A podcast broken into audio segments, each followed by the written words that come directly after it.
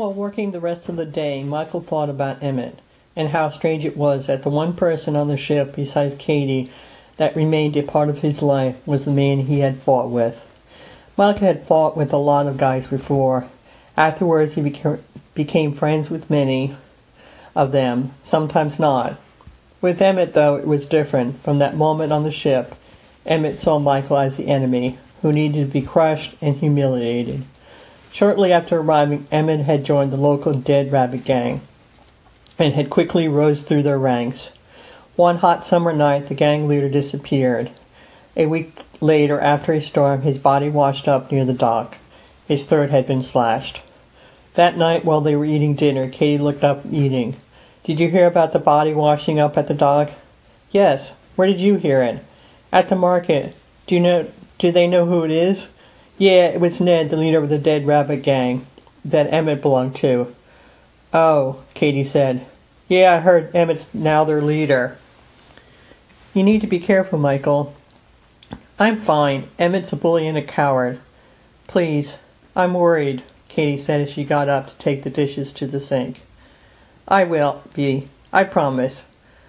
Promise me you'll be careful also. I will. I've already talked to Hazel and Megan, and we have agreed not to go anywhere alone for a while. We've also warned the other women. Good, Michael said. The murder was never solved, although the rumor quickly spread that Emmett was the killer. A rumor that Emmett let stand. Being harassed and threatened by Emmett became a part of Michael's life and the life of those around him. The only time there was true peace in the neighborhood was when Emmett was in jail or prison. Fortunately, that was often. Michael stood at the dock waiting for Mr. Cole. The hot July sun made the back of his neck itch. By 1861, he had been working off and on for Mr. Cole's organization for almost 10 years now, mostly collecting money, but occasionally do some enforcement work. He dealt with the men who worked in Cole's organization, he figured they knew the consequences of their action, so he didn't feel bad when he had to enforce the rules against them. He knew Katie wasn't happy with him working for Mr. Cole, but he paid well and he needed the money. Good evening, sir. Hello, Michael. Do you know Mr. Davis? No, sir, I can't say I do. Well, it's not important. Let's just say he's important and has a lot of money. Unfortunately, his oldest has gone down the wrong road and Mr. Davis wants him turned around. Has he tried talking to him? I didn't ask and I don't care. He told me what he wanted and now I'm telling you. Michael went quiet, realizing he had said too much. I need you to rough him up a bit. Don't hurt him too badly, just enough to scare him. Think you can handle it without getting caught? Yeah, no problem. Good. Look at all directions later. Just be at O'Reilly's tomorrow night. Mr. Cole closed the, his carriage door, and as it, as it pulled away, Michael stood there waiting for it to disappear. He knew this was a test. He also knew that it was a test that Katie wanted him to fail. Michael received his directions the next evening at O'Reilly's. He and Dan, who also worked for Mr. Cole, caught up with the young man later that evening.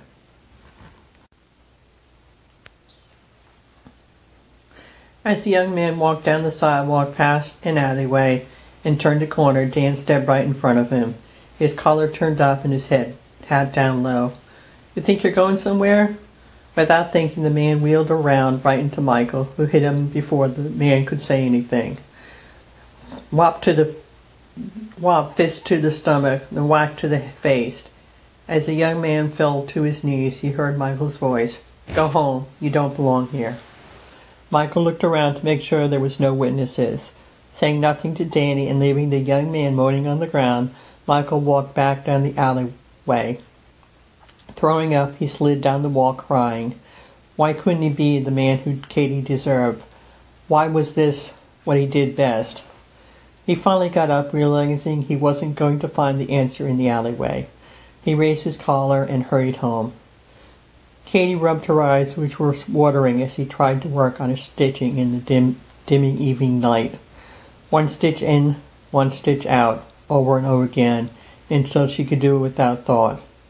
Her mind wandered to Michael and what he was doing. She knew he, he should have been home hours ago.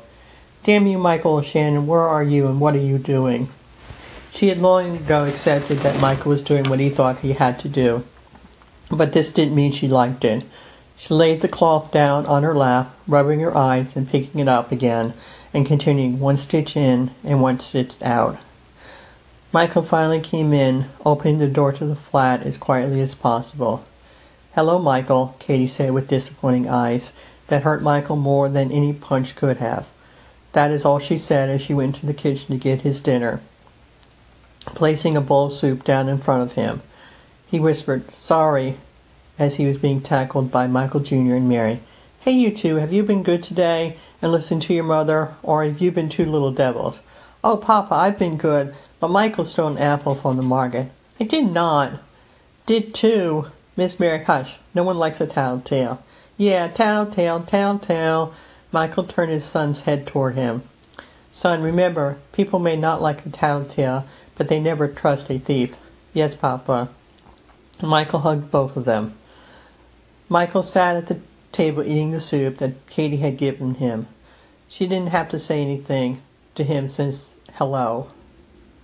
After she finished getting the children down to sleep, she sat down in her chair next to him. Finally, Michael spoke. Do you plan not to say anything to me for the rest of the evening?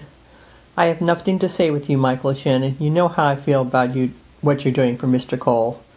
I'm sorry, Michael, but it was for a good reason.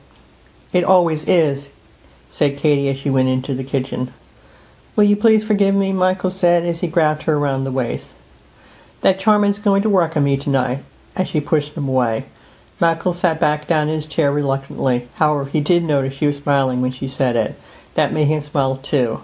She knew that things were going to be okay. She, he got up and left to go back to O'Reilly's. He knew he, he needed to give Katie some time. His head hurt terribly when he woke up the next morning. It felt like an entire drum and fife corps was playing in it.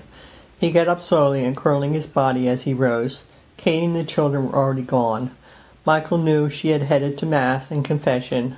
He also knew he needed to go to confession, but the thought of it made him ill. He told himself he would go tomorrow, when his head didn't hurt so much. He also knew he was lying. Confessing was the last thing he wanted to do, and the thing he needed to do the most. He finally got dressed and headed outside.